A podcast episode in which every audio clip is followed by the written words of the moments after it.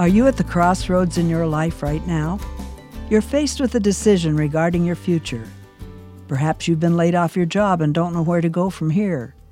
Or perhaps you're thinking of getting married, but you're not entirely sure if you've met Mr. or Miss Right for you. God has promised in Psalm 23 that He leads us in paths of righteousness for His namesake. But just how do you find that path that God wants you to take?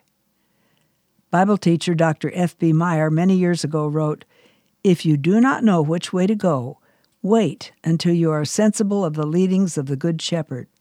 It would be a sore mistake and wrong for you to act without being sure of what He wishes you to do. And if you are not sure what that is, it is evident that the time has not come for you to move. Stay just where you are. If you dare to wait, you will be clearly shown your path.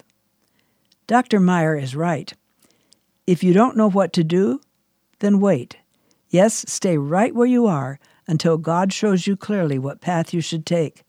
Most of our mistakes in life are made when we get ahead of God and make decisions for ourselves before we have heard clearly in our hearts what God wants us to do.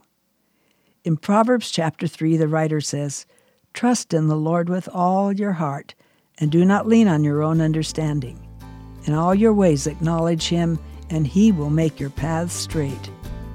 If you ask him, your good shepherd will lead you in paths that are best for you. He has promised. You've been listening to Encouraging Words with Darlene Sala. Visit guidelines.org for more.